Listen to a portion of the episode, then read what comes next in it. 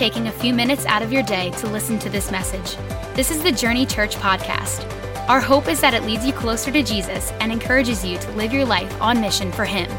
For more information about our church and how you can get involved in what God is doing at Journey, please visit jrny.church.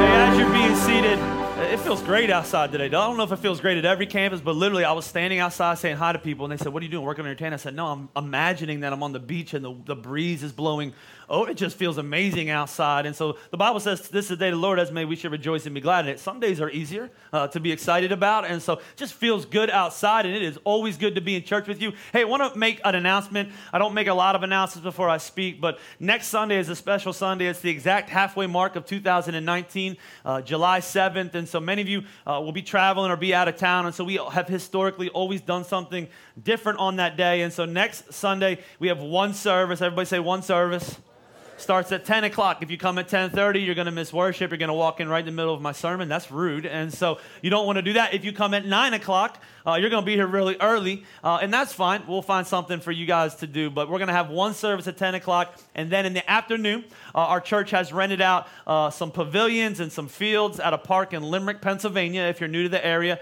uh, that, that just Google it. It's a, a, park called Mandurek Park. Has one of the coolest uh, playgrounds that you could ever be on for kids and adults. If you're if you're like that, you want to play on the playground, that's fine. And so as long as you have kids, if you're a grown man trying to play on the playground without kids, that's weird. And so uh, there's a playground there. We have pavilions we've rented out. And so we're telling you it's a bring your own food day. And so uh, we're not going to have grills or anything like that. You can just bring picnic lunches. If you don't want to eat, you don't have to, but those pavilions will be there to, to eat there. I'm sure you can put a blanket out somewhere and sit there with your family. Uh, start at 3. We've also rented uh, softball fields, kickball field, uh, courts for volley, volleyball basketball. We're going to have a good time. Here's the cool thing if you come next week, whether you're going to the, the, the picnic or not, we called it family reunion and so there's people at all uh, different buildings right now doing the exact same thing we're doing here physically and so we're all going to get together and we thought if we were going to have a family reunion we should all wear the same shirt. Am i right? Like we should have the same shirt and so we bought 800 of the exact same shirts. Let me show you this shirt. Looks just like this. This what's cool about this is it's it's it's it's it's Fourth of July, and this is red, white, and blue, right? And so this is a limited edition America Journey shirt. Usually they're black and white. We figured it's probably going to be a thousand degrees out next week, and so let's make it blue. It's really light. We have sizes for kids and adults. And so we have small, medium, large, extra large for kids. We have small, medium, large, extra large, double X for those bodybuilders in the church. And so uh, we have shirts. You have to get here to get one, though. If you don't come to church and you, you show up at the picnic, there's not going to be there. We are going only going to give them away uh, at, at the service at 10 o'clock. Everybody tell me one, t- one more time what time service starts? 10 o'clock, and then followed by family reunion, and then we're jumping into July. And so, hey, if you've never been here before, uh, today we are continuing. We are one more week of this sermon series we called Jesus bars. Uh, the, the, term bars is a, is a term, uh, a musical term, but it's also a term that people use for good raps or rhymes. And so you say, hey, that's, that's bars. And so somebody in our church coined the phrase Jesus bars. And I thought, hey, if we're going to talk about music and, and raps and good lyrics, we should do a study of the book of Psalms. So if you've never been in church before, Psalms is at about the middle of your Bible in the Old Testament. And so there's 66 books in the Bible. It's at about the middle. And what it is, it's not one continuous story, it's a bunch of songs that were written by people in different life circumstances. So we've talked about waiting on the Lord. We've talked about walking through failures. Uh, we talked about worshiping while you, while you worry. And, and today, I, I want to preach on the, the, the, the chapter Psalms uh, 145. You ever, you ever hear the old man, the old man uh, statement, you, you don't know what you don't know? Anybody have a dad that says that? Uh, we, I was taught that a few years ago by an older man than me, and so his name was Bob, and Bob was 41 at that point, and so I was like, it must be an old man thing. Now that I'm 40, and I feel like, no, he wasn't old at all, or 40 at that point, but he used to say, you don't know what you don't know. I Googled it this week. I guess Donald Rumsfeld is the one who coined that phrase back during the time during 9-11 when we were hunting terrorists, and they were asking a bunch of questions, and he said, we would know what we know, and we don't know what we don't know. We're going to learn on the fly. I, I, I, put on my, on my title of my message, uh, Do You Know? Because here's the thing about it. A lot of us uh, have what I would call a head knowledge of, of, of God, the being of God, but we don't really understand and fully comprehend with, with our hearts. And so, the point of my message today is really a foundational message. Every other aspect of your relationship with God has to be built on the understanding of his character. And that's what this, this psalm is all about. And what's cool about Psalms 145, uh, David, we've, we've kind of gone over a couple of his different Psalms because he wrote uh, a bunch of this book. This is his last known authored Psalm. So it's almost as if uh, he's saying, hey, this is the last song. Like this, if there was a CD, this would be, you know, song number 16. This would be the one I want them to play on the radio. Like this would be the hit. This is the last song that I'm going to write.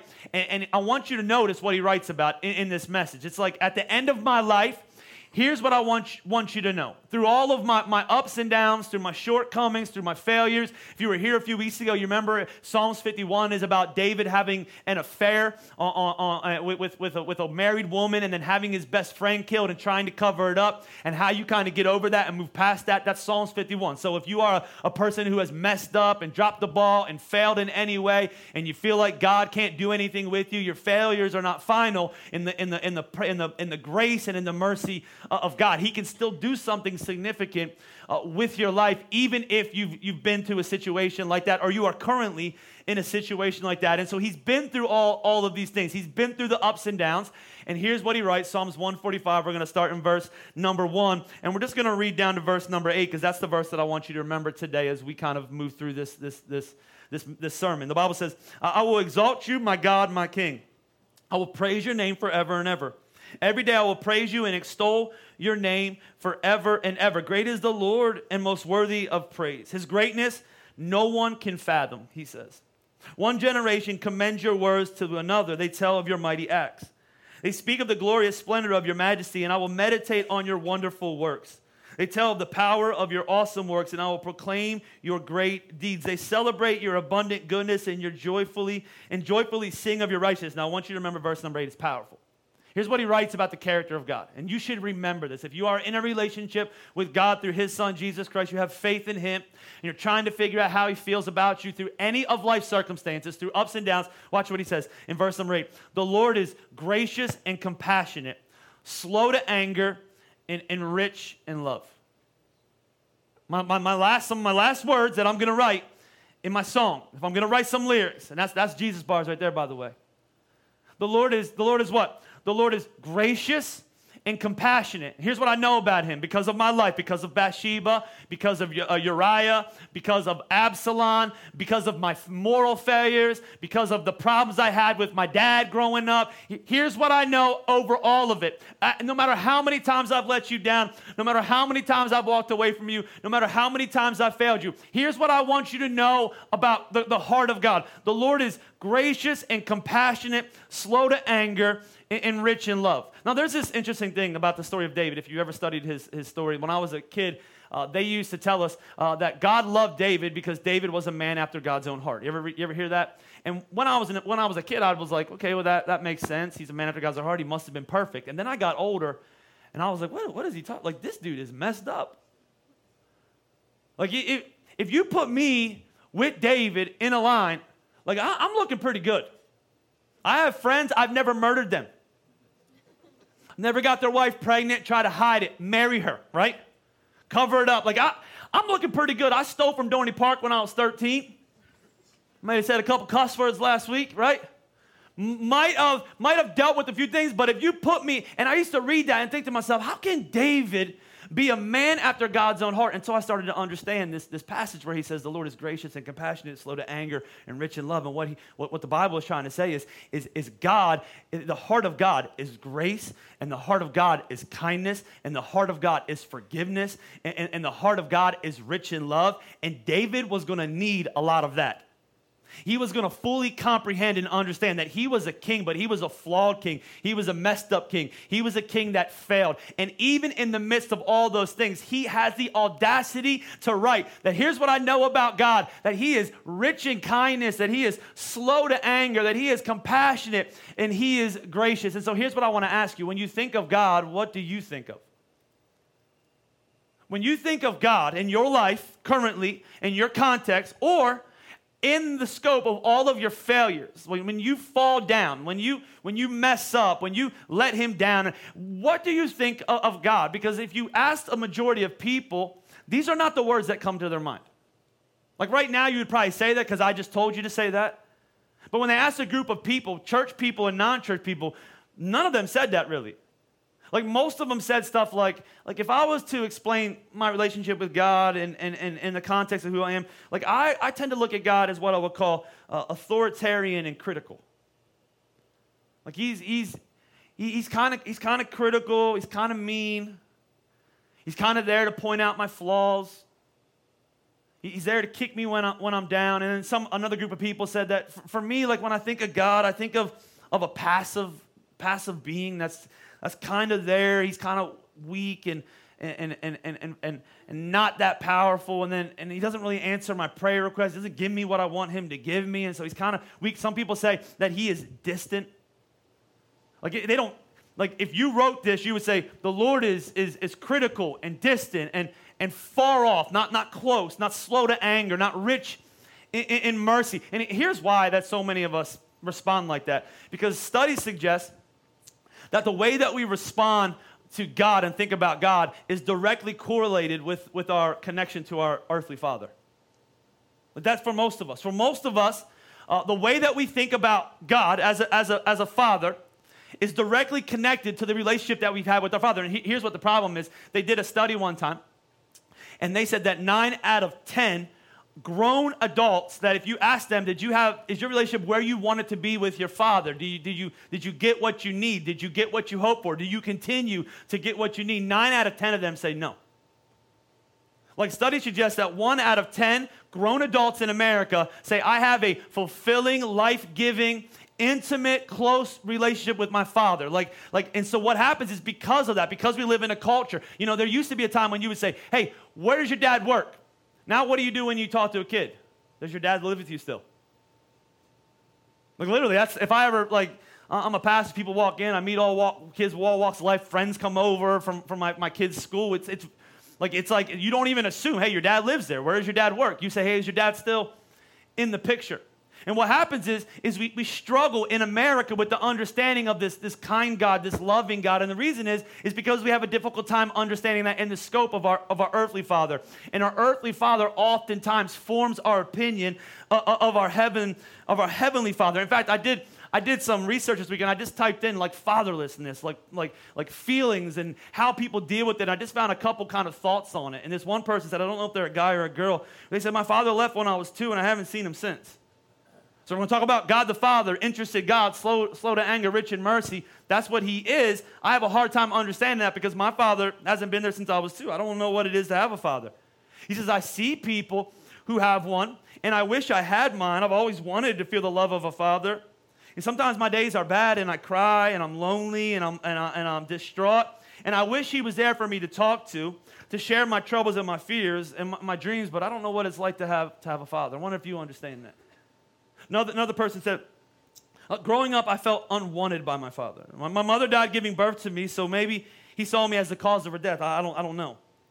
I never, never carried on a meaningful conversation with my dad in my, in my life. In fact, the only time I remember my dad giving me physical contact was for about 30 seconds when I was nine years old as he put his arm around me at my stepmother's funeral. Besides that, the only other physical touch that I ever got from my dad were as a result of the beatings I received when I disobeyed or bothered him. I had no aspirations of being wanted by my father. I just didn't want him to hate me. And you see, what happens is because of these concepts, these understandings, these, these foundations, we look at God, who the Bible calls a father, and we think to ourselves, he doesn't want anything to, to do with us. And here's the thing about it if you struggle with that, the, the truth is, if you do a little digging, David probably did too. Maybe you've never heard of his story, but when, when, when the prophet Samuel first comes to David, his house, his father's name was Jesse. If you read the story in the Bible, uh, one of the sons was going to be the next king. God didn't tell Samuel which one. So Samuel began with the oldest one, just assuming the strongest, the tallest, you know, the best looking, the oldest. This is going to be the, the king. He's responsible for it. And so Samuel goes down the line. But if you read the story and study it, the Bible says when Samuel gets to Jesse's house that he asked him to bring his sons out. So he brings these sons out one at a time. And, and even though the, the prophet asks him to bring his sons forward, uh, Jesse doesn't get David because he assumes, as the father, that David is not good enough to be king because David is the youngest and David is the shepherd. And so he goes through the line, and eventually they call David in because none of those men was going to be king, and they anoint David as the future king. But can you imagine if you step away from that, how distraught that David must have been? My, my, my dad who has all these other sons, is assuming that all of them would be better kings than me. And so when he begins to talk about the love of a father, the compassion of a father, uh, the grace of a father, you have to understand that if you have a daddy wound, if it's hard for you to understand God as the father, that David is right there with you. So he has worked his way past his relationship with his earthly father, and he has a foundational relationship with the heavenly father. And here's the thing whether you have the best dad or the worst dad, whether you have a dad that wasn't there or not there, you still have a flawed dad until you have an experience with your heavenly father. There's no perfect dads. There's no dad that can make you secure without, without the help of Christ. There's no dad that can fulfill everything that you need to be fulfilled, except for the heavenly Father. This is why it's so crucial in Scripture and so foundational to understand the scope of this love that the Bible says this Heavenly Father has for you. There, there's a story in, in the, the New Testament where, where they asked Jesus, How should I pray? And we've all said the Lord's Prayer from time to time. If you've been in a funeral or you went to Catholic school or you grew up in a house that had some form of, of, you know, biblical literacy, at some point, all of us have either said or heard or read or had a grandparent say the Lord's Prayer. But it, it is so foundational to the understanding of relationship that God has with us because up to this point, when you communicated with the God, you communicated with the angry God. You did things to make him love you. You sacrificed even the God of Judaism. It was a, it was a debt and debtor relationship. And so when Jesus says, hey, this is how I want you to communicate, this is how I want you to pray, this is the type of relationship you can have with your Creator, it would have literally changed the course of history in these people's lives. And so I want you to read it with me, and then I want to kind of build from here. But the Bible says in Matthew 6, this is how you should pray. You should write this prayer down because it's, it's amazing. He says, Our Father in heaven. This is how I want you to talk to your Creator. Our Father in heaven, hallowed be your name. Your kingdom come, your will be done on earth as it is in heaven. Give us today our daily bread and forgive us our debts as we also forgive our debtors. And lead us not into temptation, but deliver us from the, from the evil one. And so when he, when he tells them, this is how I want you to talk, this changes their life. One, one, one passage of scripture says that God, uh, Jesus says you can refer to God as Abba Father, not just, not just Father, but Daddy Father. Another passage in Scripture says that, that we are adopted into the family of God. I always love the understanding that because here's the thing I'm a parent. I didn't get an option on my three kids, right? They just were given to me. So I had to take them, right? Like I, I, they're mine. And so if I'm gonna be a dad, this is your option. You get one, you know, these three kids. When you adopt somebody, you pick them. Did you see the difference? What he's saying is, you are adopted into my family. In other words, I pick you. I want to have a relationship with you. You are, you are my child. You are my son and my daughter. You're adopted, and you get to call him Abba Father, that he wants to be a father in your life. So let me just give you three foundational things. If you get this, everything else will make sense. If you don't get this, everything else will fall apart. If, if you don't see God as a father, everything else in your life, when He tells you to do something, you're going to think of, the, of, a, of an earthly father. You're going to think He's trying to boss you around. You're going to think He's trying to give you a curfew, and you're going to disobey, and you are never going to walk into the fullness of God. But when you see God as a Abba Father, you'll realize quickly that He has your best in mind, that He has your best out in front of you, and it is easy to obey Him because you trust Him because you know how much He loves you. And so this is really important to get. Let me just give you a couple things that you experience God as a father. Number one is this is you'll experience God as a father when we understand that his love is a gift, not a reward. God's love for you, this is this one is, is really important. God's love for you is a is a gift. It's not a reward. You know, I know that scripture. Watch, watch what the Bible says in Ephesians, Ephesians chapter 2, verse number 8. And this is a really important verse. If you're, if you're a person who likes to meditate on Scripture and build your life on Scripture, with if you're a follower of Christ, you should be. This one's important. The Bible says, It is by grace you have been saved. What's grace? Unmerited favor. Something you didn't work for. It's by grace you have been saved. Through faith, this is not from yourselves. It is, everybody say. What does it say? It is a what? Say it like you mean it, man. It's a gift. I like that. It is a, it is a gift of God. Watch what it says in verse number 9. This one's good, if, especially if you're Catholic or you're, you're Muslim or you're some other religion like that where, where you're taught to work. What does it say? Not by what? Not by, not by the scripture you memorize, not by the class that you go to, not by the confirmation, not by the tombstone that you've bought, not by your memorization of the creed, not by your church attendance, not by how much you tip God. It's not by works. Watch what it says. So that no one can come into this place and have a boastful attitude. Watch what he says. For we are God's workmanship, created in Christ Jesus to do good works, which God prepared in advance for us to do. Now, here, here's what I want you to understand there is a difference between a reward and a gift. As, as a parent, you know this, right? You ever potty train your kids? How did you motivate them to, to stop going in their, in their diaper? Because let's, let's be honest, it's pretty convenient. You don't have to stop playing, right? If you're in bed at night, as you get older, you don't have to get up four times a night and go to bed. You just, you just go. So, how do you motivate a kid who you have taught for, for the last two and a half, three years, some of you six years, right at this point? Like, how, how do you do that in our world? Like, how do you tell them, teach them it is better to not go in, in a diaper than it is to go in the diaper? Oftentimes in my house, as we taught them, we would reward them. So you, you go, you, you pee on the Cheerio. We tried everything the Cheerios, the Fruit Loops. You go there, you go in your little potty in the middle of the living room. You do that, you know, we'll get you ice cream. When you do this, this will happen. And so there was a, there was a cause and effect. You do this, you get this. There's a reward. There's also moments in your parenting that you give them a gift. You ever buy your kid a toy just to buy him a toy? And literally, literally, like, like two minutes later after you, you buy them the toy, they don't even care about it? Ever been there? You're like, you're like, you're at the store, and, and it is almost like it, they are communicating with you through their interaction with you that if you buy this for me, you will complete my life. My youngest loves loves watches, and so we have been. I'm not I'm probably through 25 watches this last year. And we don't spend a lot of money. We get little Batman and Superman watches. And I was in Oklahoma just a few weeks ago, and we were in Walmart. And he said, "Dad, I need a new new watch. Where's your watch go? I don't know."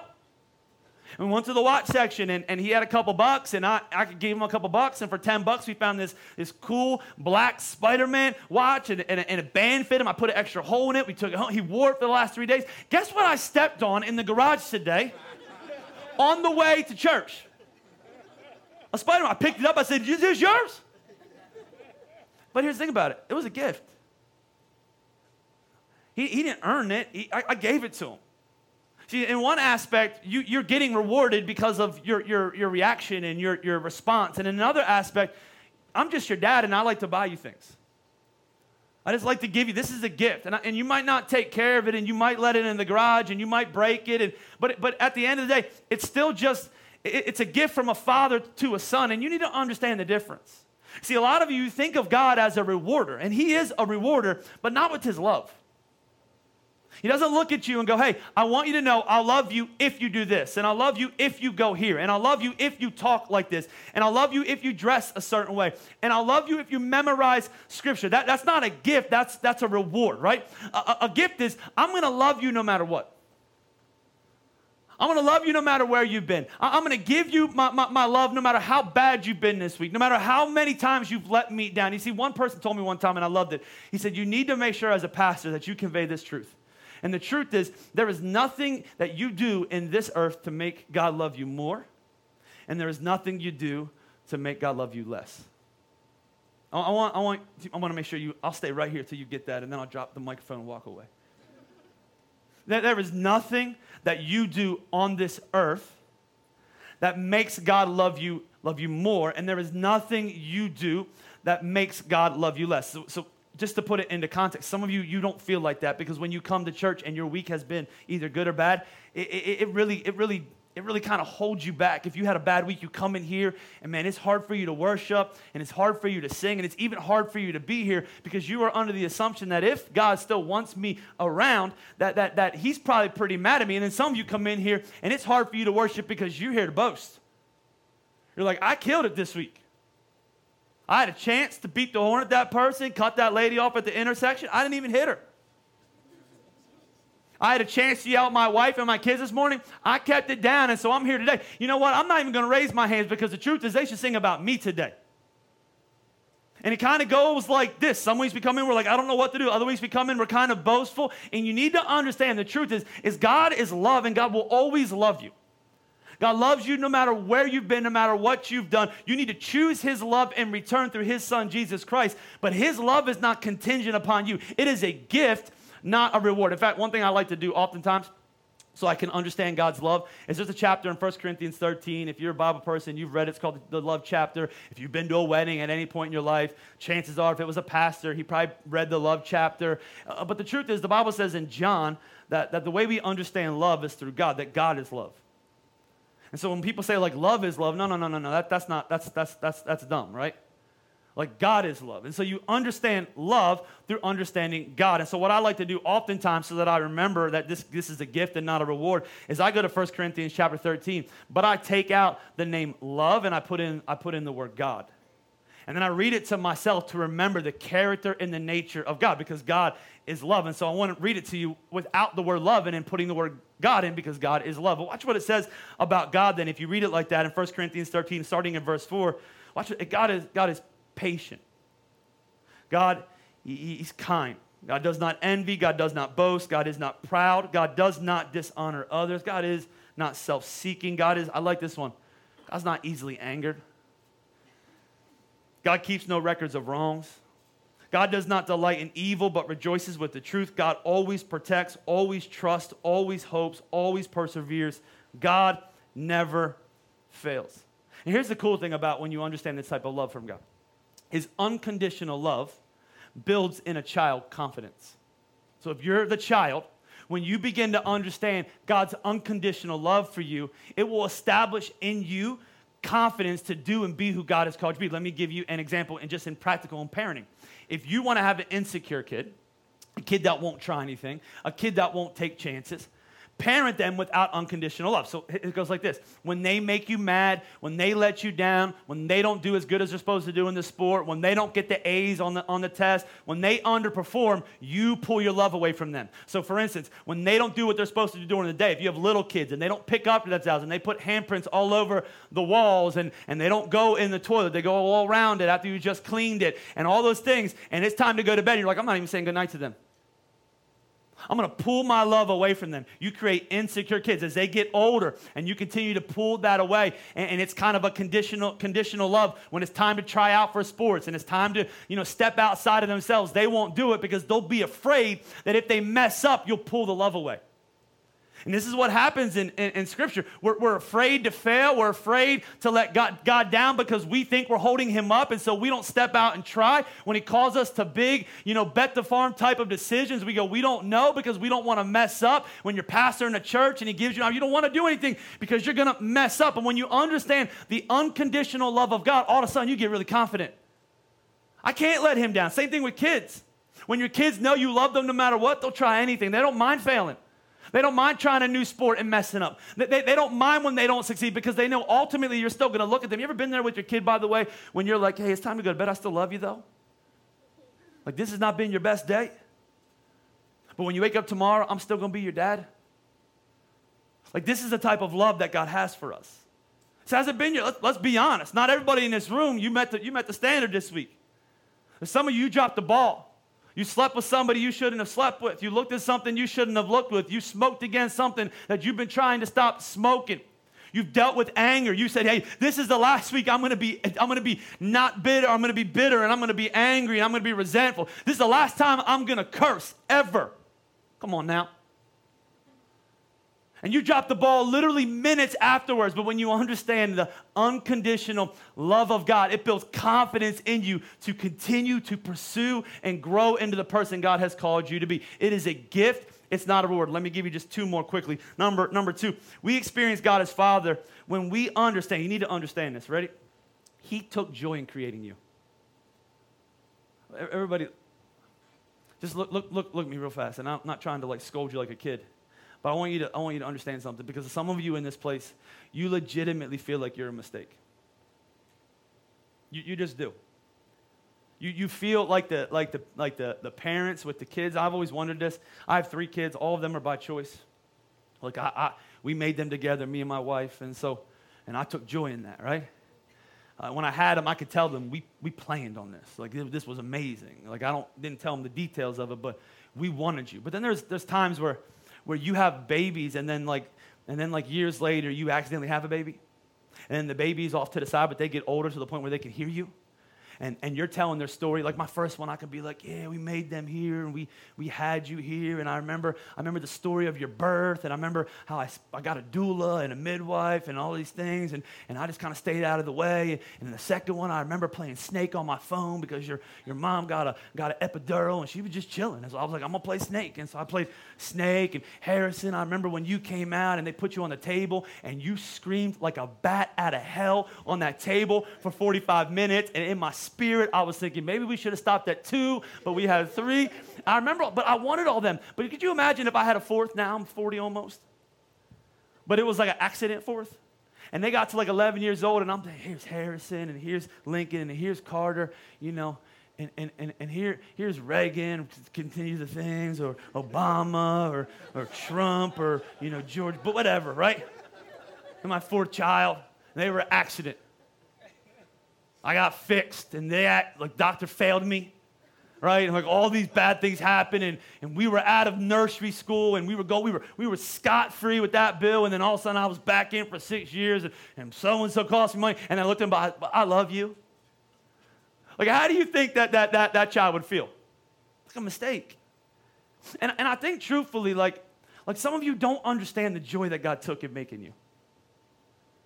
You don't fully understand that he formed you in your mother's womb. That one of the concepts of scripture in Psalms 139, and I wish I had time to, to read this whole passage to you, but the concept was that I'm not a mistake. You should read the whole chapter sometime. When you're feeling like a mistake and you're feeling like you have no value and you're feeling like you shouldn't be on this earth and you're feeling like everybody else is passing you by and you're feeling like everybody else's life is so much easier than yours and doors are open and everything's closed to you and, and God is failing you, go to Psalms 139 and read it. Because Psalms 139 is a reminder that your God made you. Watch what the Bible says in Psalms 139 13. It says, For you created my inmost being. You knit me together in my mother's womb. Before your parents were naming you, before they were doing the little ceremony where they were putting smoke in the air and figuring out what sex you were, before they even knew, God was making you. God was thinking about you. Before they decorated your room and picked out your name and you know gave you a favorite color and began to cut your hair and put you in weird poses that nobody wants to see. Before any of that happened. Before they give you trophies for not doing anything but participate. Before any of that happens. This God, you were his trophy as God was forming you in your mother's. This is a powerful understanding. Watch what it says. I praise you because I'm fearfully and wonderful made. Your works are powerful. I know that full well. My frame was not hidden from you.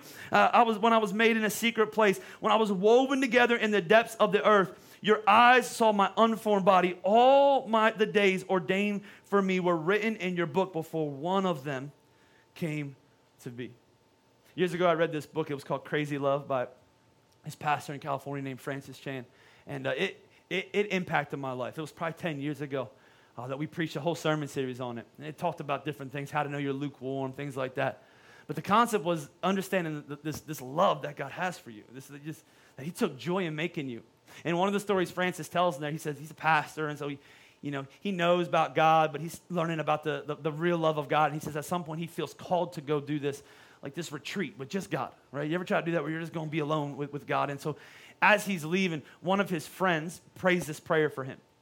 And in his prayer, typically when we pray, we're asking God for things or whatever. But in the prayer, uh, the man prays this, and, I, and I, I love that. He said, he said, God, I know you wanted to spend this time with Francis. And when he prayed it, Francis was like, Francis, he was like, oh, you shouldn't pray that. Like, I want to spend time with God, but I don't, like that, to me, that feels a little sacrilegious. That feels a little pompous. That God, the creator of the billions of people on this earth, that He specifically right now wants to spend time with me. But then He began to study Scripture, and it is a true fact. That of all the billions of people on this earth, that God's eyes are on you. In fact, the Bible says that, that He knows you so well that He knows the hairs on your head, He knows the beats in your chest. And his eyes are fixed on you to the point where, where he, he even knows, like the Bible says in, in the book of Matthew, that he is a type of God that knows so much that he even knows when a sparrow falls to the ground. And so, like a sparrow at that point was the cheapest bird you could get to make a sacrifice. If you wanted to eat him, you had to buy multiple ones. I mean, they, they, were, they were the pigeons of, of Jerusalem. He says, Not one of those falls to the ground and dies without me knowing it.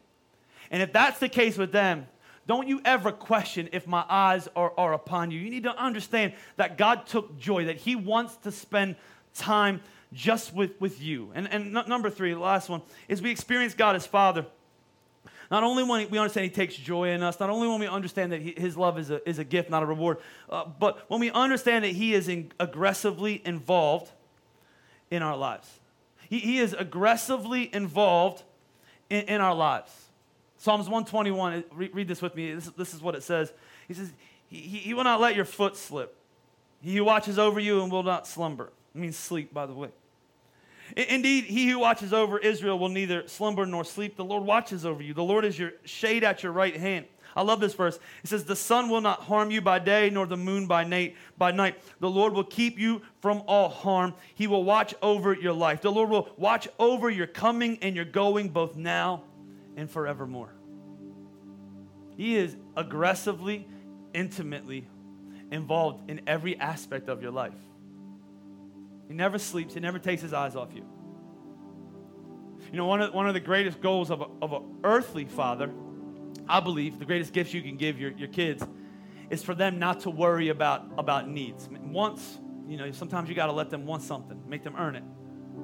But needs are different.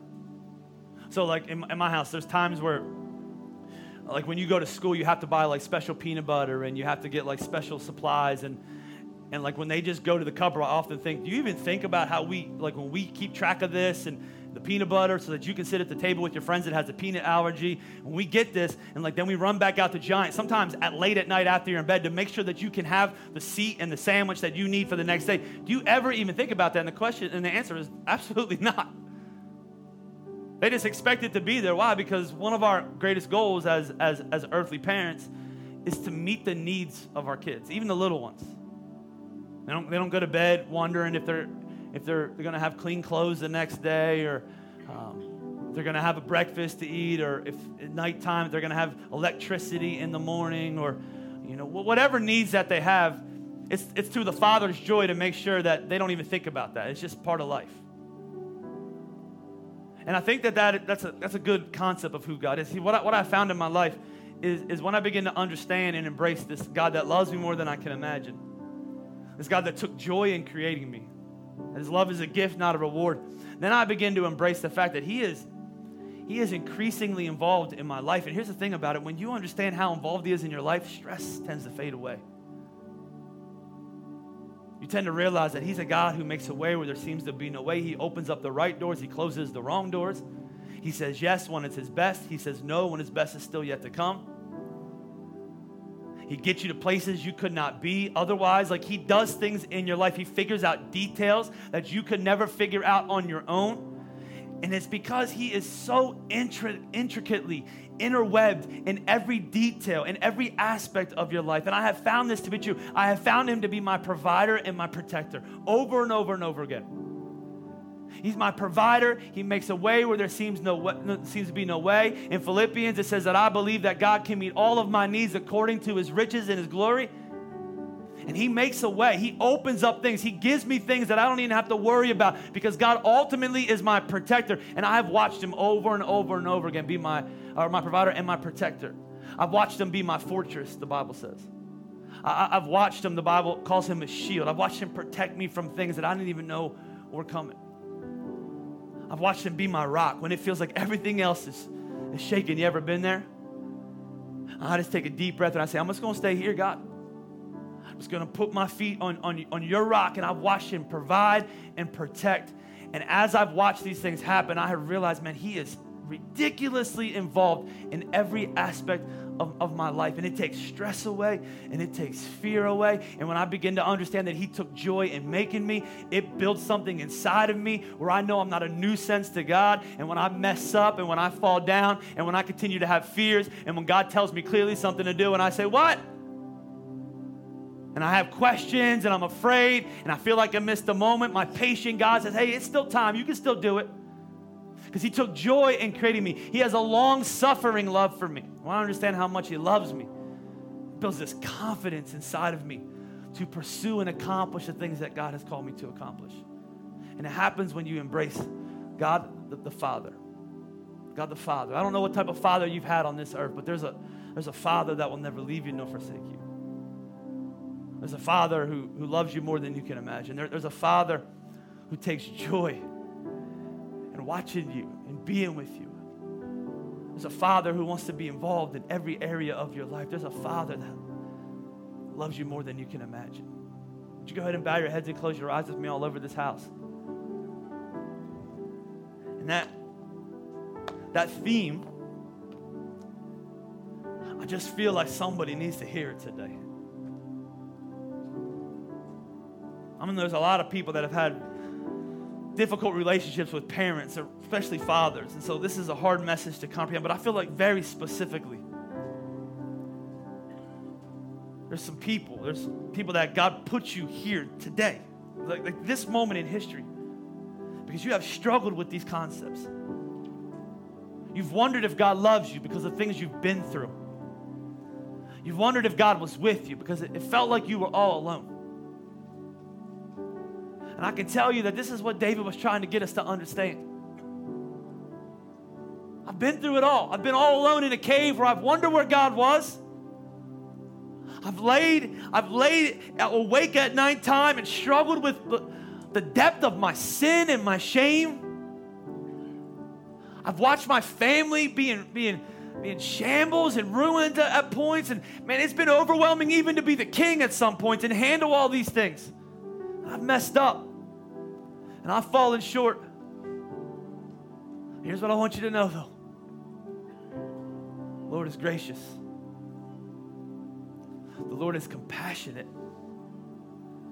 His God has been slow to anger with me, and He is rich in love. He's a father that has completed me. He's a father that I'm confident in. He's a father that has never left me nor turned his back on me. He gives me this gift of his love. I, can, I know that he took joy in creating me, and I know he's involved. I've watched his hand in every aspect of my life. And here's the thing that God is here right now. The Bible says of God's of, of his presence, his power. Says that God is the same yesterday, today, and forever. So here's the thing the need of humans never change. Whether you were raised in ancient Israel or you live in modern day, social media, internet driven, crazy America. Whether you have all these amenities or you live in a cave, the need never changes. The questions, the deep questions, they, they reside in each one of us. Am I lovable? Am I a mistake? Do I have a reason to be on this earth? Can I be forgiven? Is there good in me? Can I do anything worthwhile? And the same answers that David received to those questions thousands of years ago, God wants to give you today. You're not a mistake. I love you more than you can imagine. My plan for you is bigger than you can comprehend. Somebody say, How do I know God loves me? The Bible says this while you were a sinner, which is what you are right now, we are sinners that need a Savior, all of us. And while you were a sinner, the Bible says that Christ, God's Son, died for you on a cross 2,000 years ago. That God gave up his son, John 3 16, for God so loved. They wanted, so loved the world that he gave his only begotten son, that whoever, that's you and me, no matter where you've been, whoever believes in him shall not perish, but have everlasting life. And here's the thing about it He has given you a gift, the gift of His love, the gift of His Son. But here's the thing about a gift you have to receive it. You have to open it up, you have to take it. So that God is here right now, and He has reached out His hands. He has spoken to you through the Word, He has spoken to you through the worship. Hopefully, He has spoken to you through those that served you today because they wanted to treat you the way that God feels about you. And hopefully, that message is loud and clear. You're not an accident. God still has a good plan for you. He wants to adopt you. He wants to choose you as a son or daughter into his family right now. He wants to give you a love that will never leave you and never forsake you. It will build a spiritual confidence inside of you to accomplish the great things that God has called you. It will build a trust inside of you to obey the things that God has called you to obey. And your life will never be the same again. But the first step, the first step is to receive that gift. So here's what we do all over our church nobody's looking around. There's somebody standing in the front of each campus. So somebody's in Montgomeryville and Limerick and, and Royersford and, and Plymouth meeting. Somebody's even online right now, friends, for those of us who are joining us online. And I believe there's multiple people in church today that you struggle with the thought. And the Bible is clear that the battle of everything in your life, it resides in your mind. As you think, so you become. Some of you are addicted, some of you are struggling, some of you are broken, and it's because your mind is filled with lies. Satan has had his way with you. He has convinced you that you are a mistake, that you're not good enough, that you can never be good enough, that your life can never be different. The power of God is here right now, though. And He wants to come into your life. He wants you to invite Him into your heart. He'll come in and redeem and, and set free your mind, give you new thoughts, give you a new foundation, a new mind, the Bible says. And it's there that you become a new person. And as you become a new person, the outside will begin to change as well. But everything is dependent on you saying yes to Jesus, to you receiving that gift. So nobody's looking around right now. It's just me and, and, and those few other people in the front of those campuses. And it's you and God. And here's the thing about following God following God is simply one step after another of obedience, of saying yes. And the way we say yes to God at Journey Church when you need a relationship with Jesus is I'm going to ask you in a second if that's you. And without thinking about it, without worrying about the person to your right or left, you know something is happening. You know the Spirit of God is drawing you to Himself. And today you need to receive the gift of Jesus Christ. The Bible says to forgive your sins and the promise of eternal life right now. That that's what you need to say yes to. You don't have everything else figured out. You can't figure out tomorrow or the next day, but this moment right here, this is a gift from God. Don't walk away from it. Don't be afraid. Don't be embarrassed. Don't feel ridicule. Don't feel fear. The Bible says when God's presence shows up, fear runs out the door. And He's here right now all over our houses. So here's what I want you to do, friends. They're going to let me know at our other campuses if that's you, and we're going to pray together. I'm not going to make you come forward. I'm not going to make you pray a long religious prayer. In fact, I'm not going to pray a long prayer. We're simply going to say, Here we are, Jesus. I'm receiving the gift of salvation today. Come into my life, set me free. Become my Father, the Father that never leaves me nor forsake me. If that's you all over our houses from side to side, front to back, and you would say, Hey, that's me. I felt like an accident. I felt condemned. I've lived my life with shame. I felt broken. I don't want to live this life anymore. Today, I want to give my life to Jesus Christ. Quickly, would you just begin to shoot your hand straight up in the air so that I know that I'm praying with you as we close? I'm going to give my life to Jesus Christ right now. Right here in Phoenix, so I'm going to give my life. I see hands, hands, hands right here. Yes, I'm going to give my life to Jesus Christ. I'm not an accident. I'm not an accident. I believe what you said. I believe what you said. Is there anybody else at our other campuses right now? In Limerick right now, I believe there's people in Limerick. There's somebody in Plymouth meeting. Let's clap for that person. How about Montgomeryville? Hey, I felt like an accident. I felt like a mistake, but today I'm going to give my life to Jesus Christ. In Royersford, today I'm going to give my life to Jesus Christ right now. I'm not an accident. I'm not an accident. I know that God created me, that He took joy in making me. If you're in Limerick right now, you just begin to shoot your hand straight in the air. Hey, there's somebody in Montgomeryville. There's somebody in Plymouth Meeting. There's somebody in Limerick. Yes, yes, yes. I'm going to give you one more second.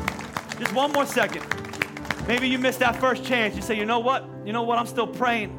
I can still feel the presence of God drawing me. And right now, I want to give my life to Him. I want to step into a relationship with Him. I missed that first moment. And I, maybe I've been here for many, many weeks and I've let fear hold me back. And I've let doubt hold me back. And I've let worry hold me back. But today I'm going to let go of all those and I'm going to grab fully a hold of the plan and purposes that God has for me.